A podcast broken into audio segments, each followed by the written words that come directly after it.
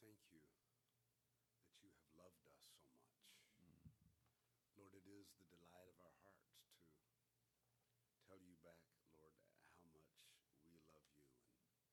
And we pray that this would be a sweet, sweet sound in your ear, O oh God.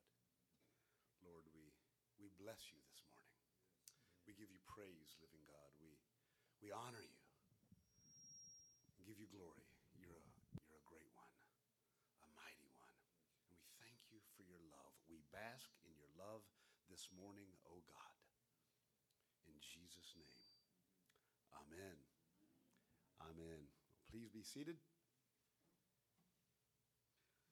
It is great to have you along this morning as we continue our, our journey together that this weekend. This is our penultimate session. Pastor Peter Lord will be back up uh, after our, our little break. And this, this morning, um, there's, in some ways, this is an incredibly simple message.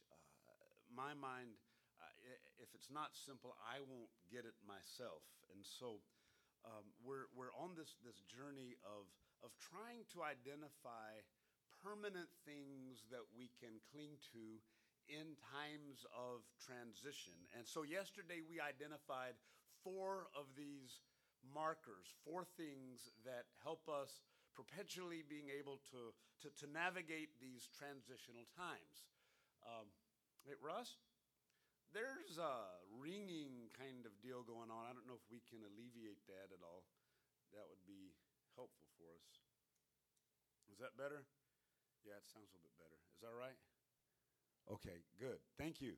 Thank you, Russ. So, y- yesterday we, we looked at four things. You remember the four things, four lenses that we put on to interpret the moment or the time that we're in. And these always work, regardless of what kind of transitional moment you find yourself in.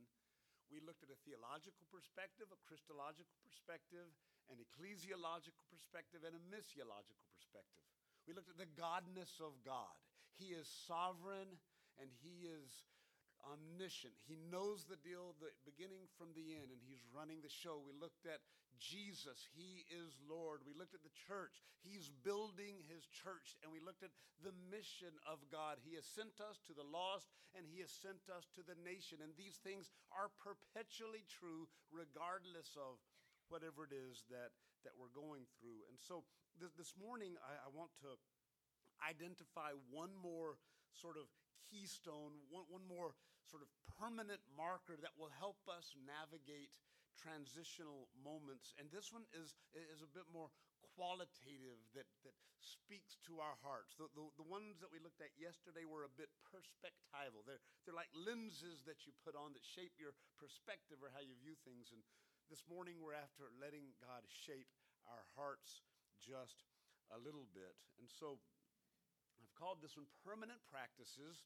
All you need is love. Um, I don't know if anybody raised your hand yesterday for the 1960s, but that's a Beatles song from the 1960s. All you need is love. And so take a look at this picture here for just a moment. You know, when the Greeks were teaching rhetoric, how to speak, they, they talked about that the speaker, um, there are three core dimensions there's logos, ethos, and pathos. Logos speaks to the very words that you say. Pathos speaks to the, the feeling, the conviction, the, the, the strength with which you're saying it. You have to believe this thing that you're saying. And then ethos, the character of the person. And so if you want to be a good communicator, get all three of those right. Say the right stuff, say it with passion, and let it be consistent with your character. And so the Greek said if you, you've got those three things, then you're, you're, you're going to be a good communicator. But we also see these, these three things as really core dimensions of what it means to follow Jesus. Um, there is truth, there is experience, and there is, there is character. Um, and so when we, when we all, of this framed or moving around the centrality of the cross, you know, this song that we were just singing, this is amazing grace. You know, I love this if, if millennials are singing this, because right in the heart of that song is the statement of the gospel. This is amazing grace that you would take my place on the cross, that you would give me your life. Every generation has to refresh and rediscover and dust off and come back to the cross. That's the heartbeat, that's the centerpiece of who we are and our faith. And so that song is teaching us how to live in the gospel. But we see that cross speaks to three different dimensions. So there, there's a truth dimension that if we're going to follow Jesus, it has to be according to the truth of God's word. We don't have the freedom or the liberty to invent our own truth. We've got to come back to what God has given us. But if we're genuinely embracing truth, it's going to shape our experience. The other side of that is that we determine le- legitimate experience by the truth of God's word. Experience is not an unhinged category, it has to be shaped by character and truth. And as well, if we're encountering truth, it's going to shape our character, who we are as people. And so when we come to Christ, we do it on the basis of truth. We, we have genuine experiences with God, and it also shapes our character. Now, what's interesting about churches sometimes, and maybe even perhaps our lives, and you can think about your, home church that you're part of, sometimes churches can tend towards one of these poles. And so some churches are, are like truth churches, others are like all about the experience.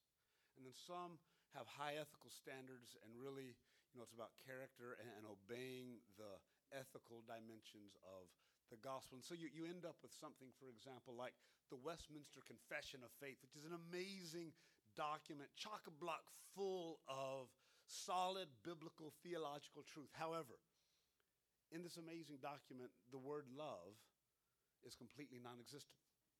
Now, how do you do that?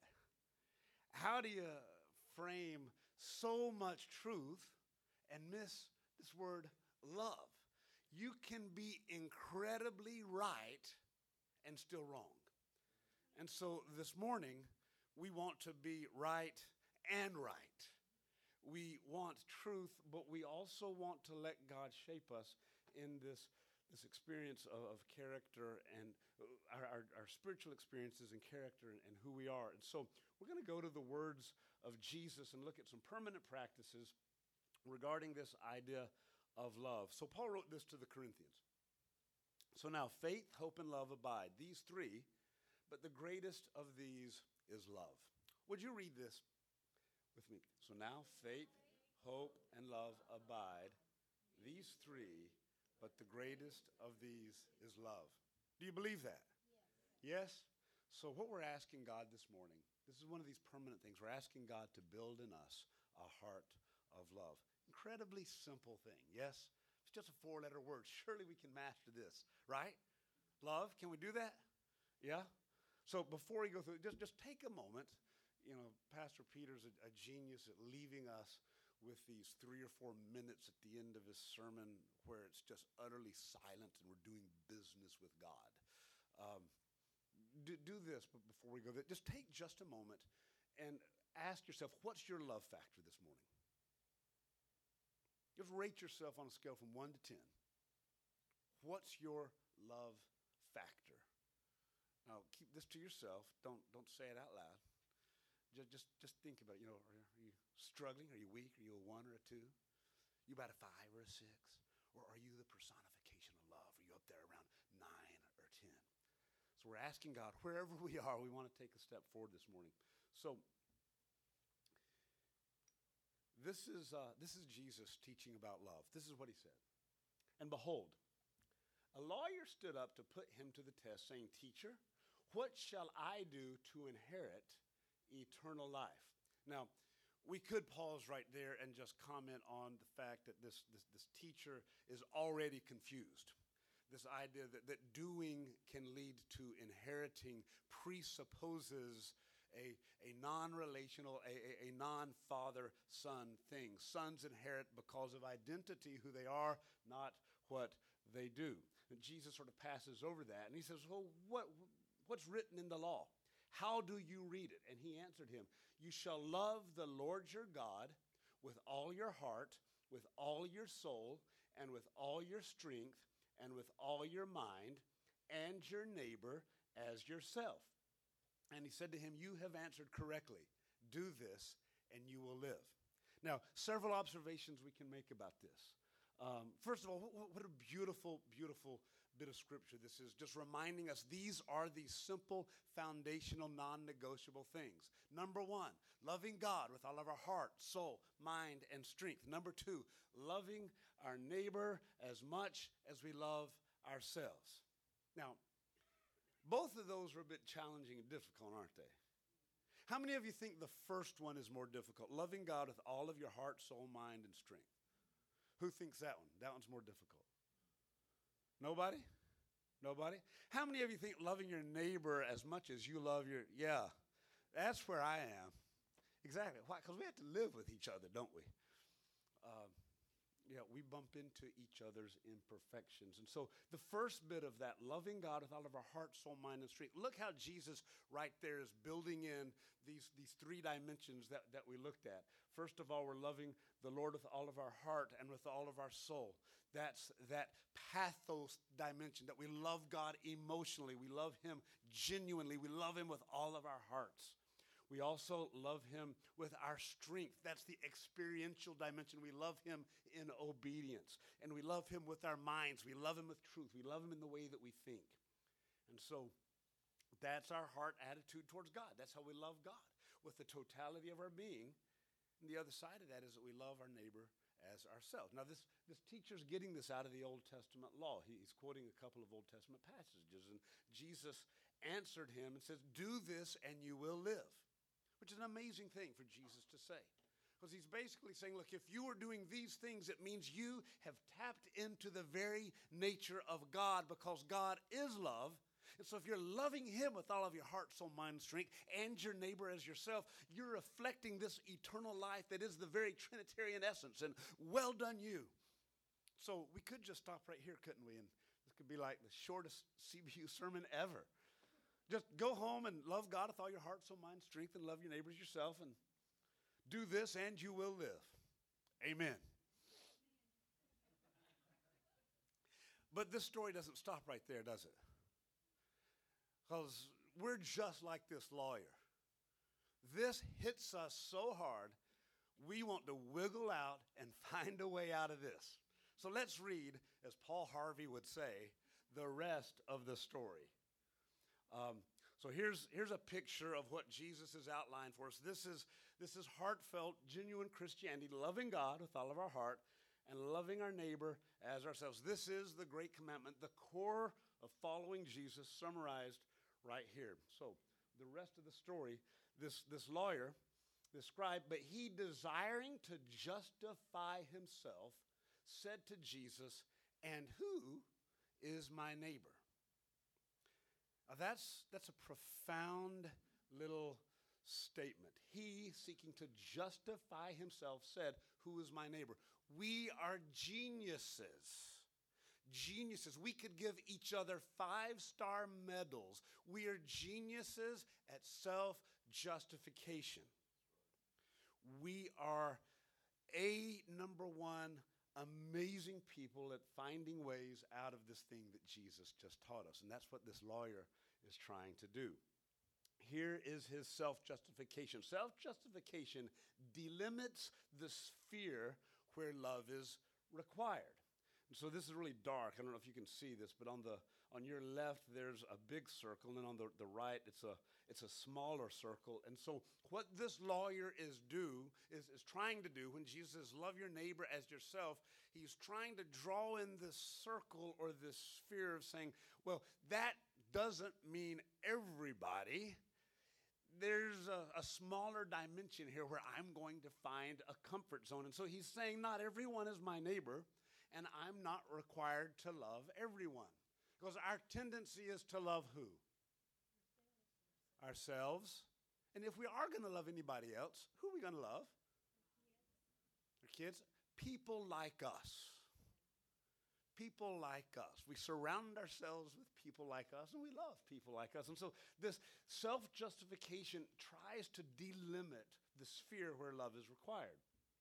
And so we go from everyone to less than everyone. Self justification says, I really don't have to love everyone. And so at the time, this lawyer would have understand this. I understand this idea of loving Jews. My neighbor would be other Jews. If you're a first century Jew there in Galilee where Jesus is teaching, so okay. So who's my neighbor? He was wanting Jesus to say, look around you. It's the other Jews around you. So by default, this guy's assuming I don't have to love Gentiles. Surely not, because that's unclean. I'm sure not going to love these half breed Samaritans. Those guys are whacked up, and if you remember the history of the Samaritans, it was you know, the Assyrians came in, shipped off the northern kingdom, and then repopulated that area. And so some who had been left got in- intermarried, and they set up their own temple, and it was a mess. And the, the, the, the pure Jews looked at them, and it was intense racial hatred. And they just despised them. They were theologically unorthodox. They were just some messed up people, those Samaritans. So this lawyer, no Gentiles, no Samaritans, he's wanting Jesus just to say, look, just love of the Jews and just love the people of God. Love those who are in a covenant relationship with God, and you'll be fine. But Jesus doesn't let him off the hook, and neither does he us, does he? Here's the rest of the story Who is my neighbor? And Jesus replied, A man was going down from Jerusalem to Jericho, and he fell among robbers who stripped him and beat him and departed, leaving him half dead. Now, by chance, a priest was going down that road, and when he saw him, he passed by on the other side. So, likewise, a Levite, when he came to the place and saw him, passed by on the other side. But a Samaritan, as he journeyed, came to where he was, and when he saw him, he had compassion. Well, what a beautiful, a challenging but beautiful story. He went on and bound up his wounds pouring on oil and wine.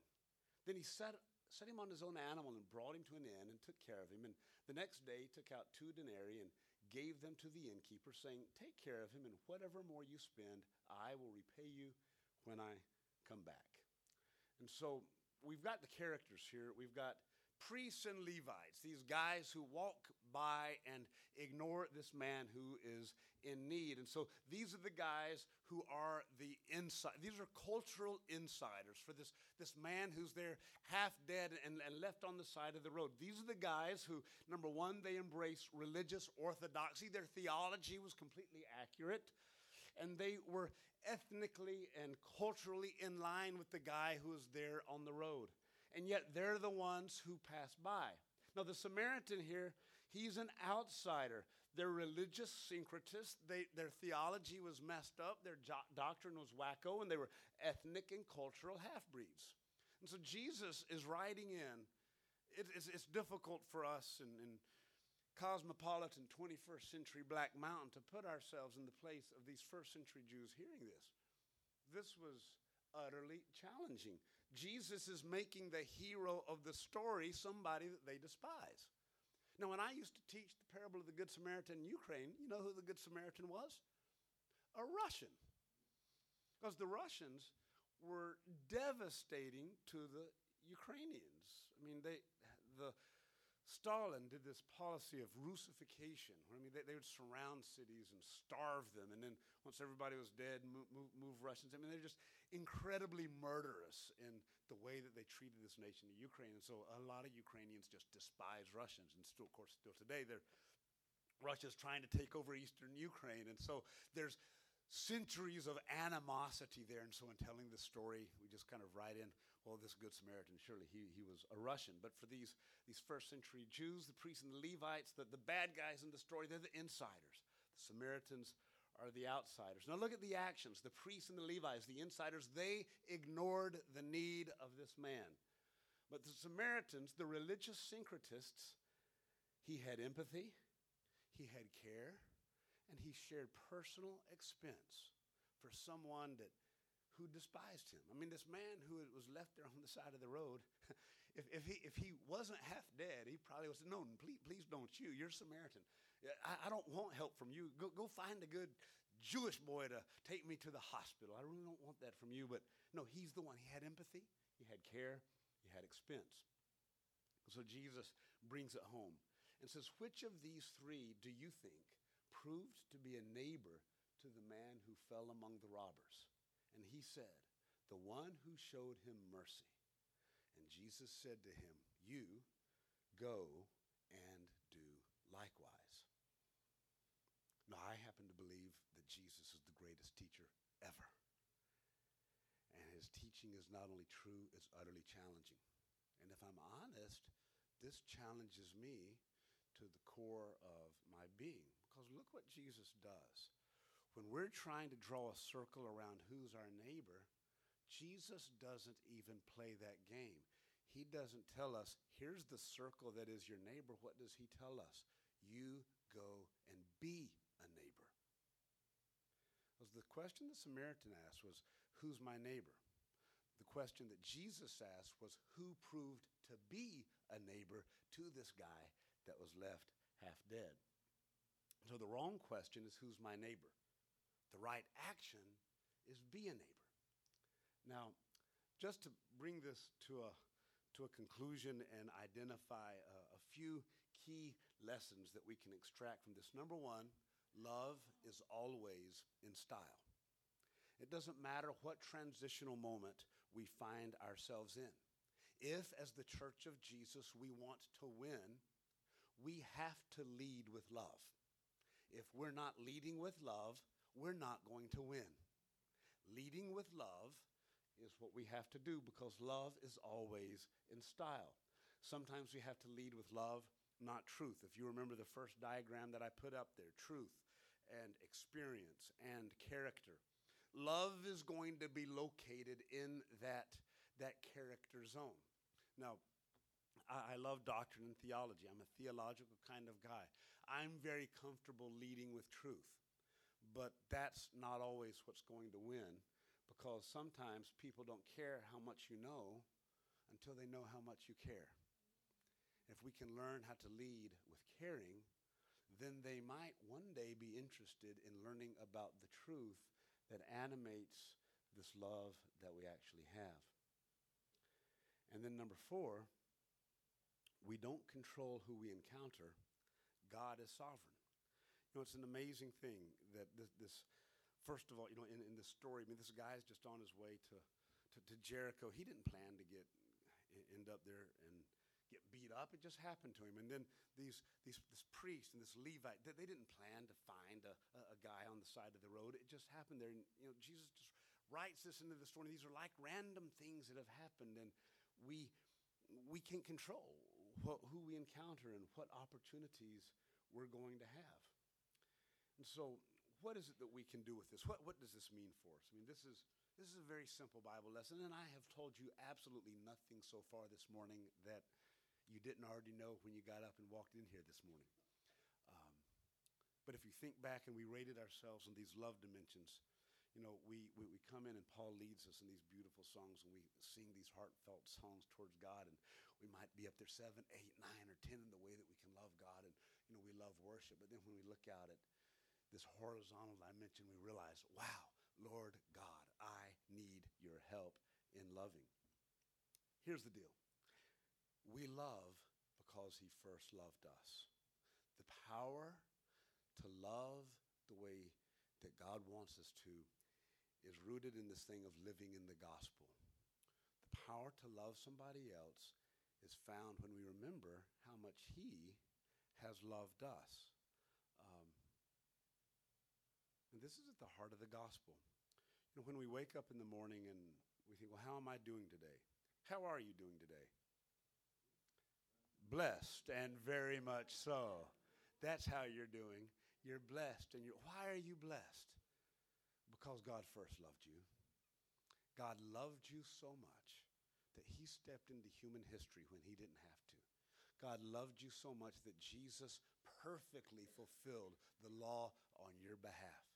He loved you so much that he bore in his body on that cross every sin you have ever committed. He loved you so much. He was raised from the dead, and he did all of this simply out of love. And so, by basking in this identity of how he has loved us, we're empowered to love each other. So, as we close here, what I'd like us to do is just read this, read this together, and then we're going to close in prayer and ask God to, to help us with this. So, would you stand with me this morning as we read 1 Corinthians 13 together and ask God to refresh us in a spirit of love. If I speak in the tongues of men and of angels, but have not love, I'm a noisy gong or a clanging cymbal.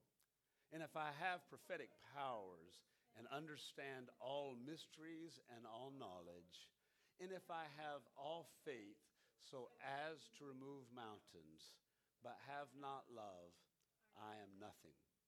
If I give away all that I have, and if I deliver up my body to be burned, but have not love, I gain nothing. Love is patient and kind. Love does not envy or boast. It is not arrogant or rude. It does not insist on its own way. It is not irritable or resentful. It does not rejoice at wrongdoing, but rejoices with the truth. Love bears all things, believes all things, hopes all things, endures all things. Love never ends. As for prophecies, they will pass away. As for tongues, they will cease. As for knowledge, it will pass away. For we know in part, and we prophesy in part. But when the perfect comes, the partial will pass away. When I was a child, I spoke like a child, I thought like a child, I reasoned like a child. When I became a man, I gave up childish ways. For now we see in a mirror dimly, but then face to face. Now I know in part, then I shall know fully, even as I have been fully known. So now faith, hope, and love abide. These three, but the greatest of these is love. Amen. Let's go to God and just help Him, ask Him to help us love like He loves.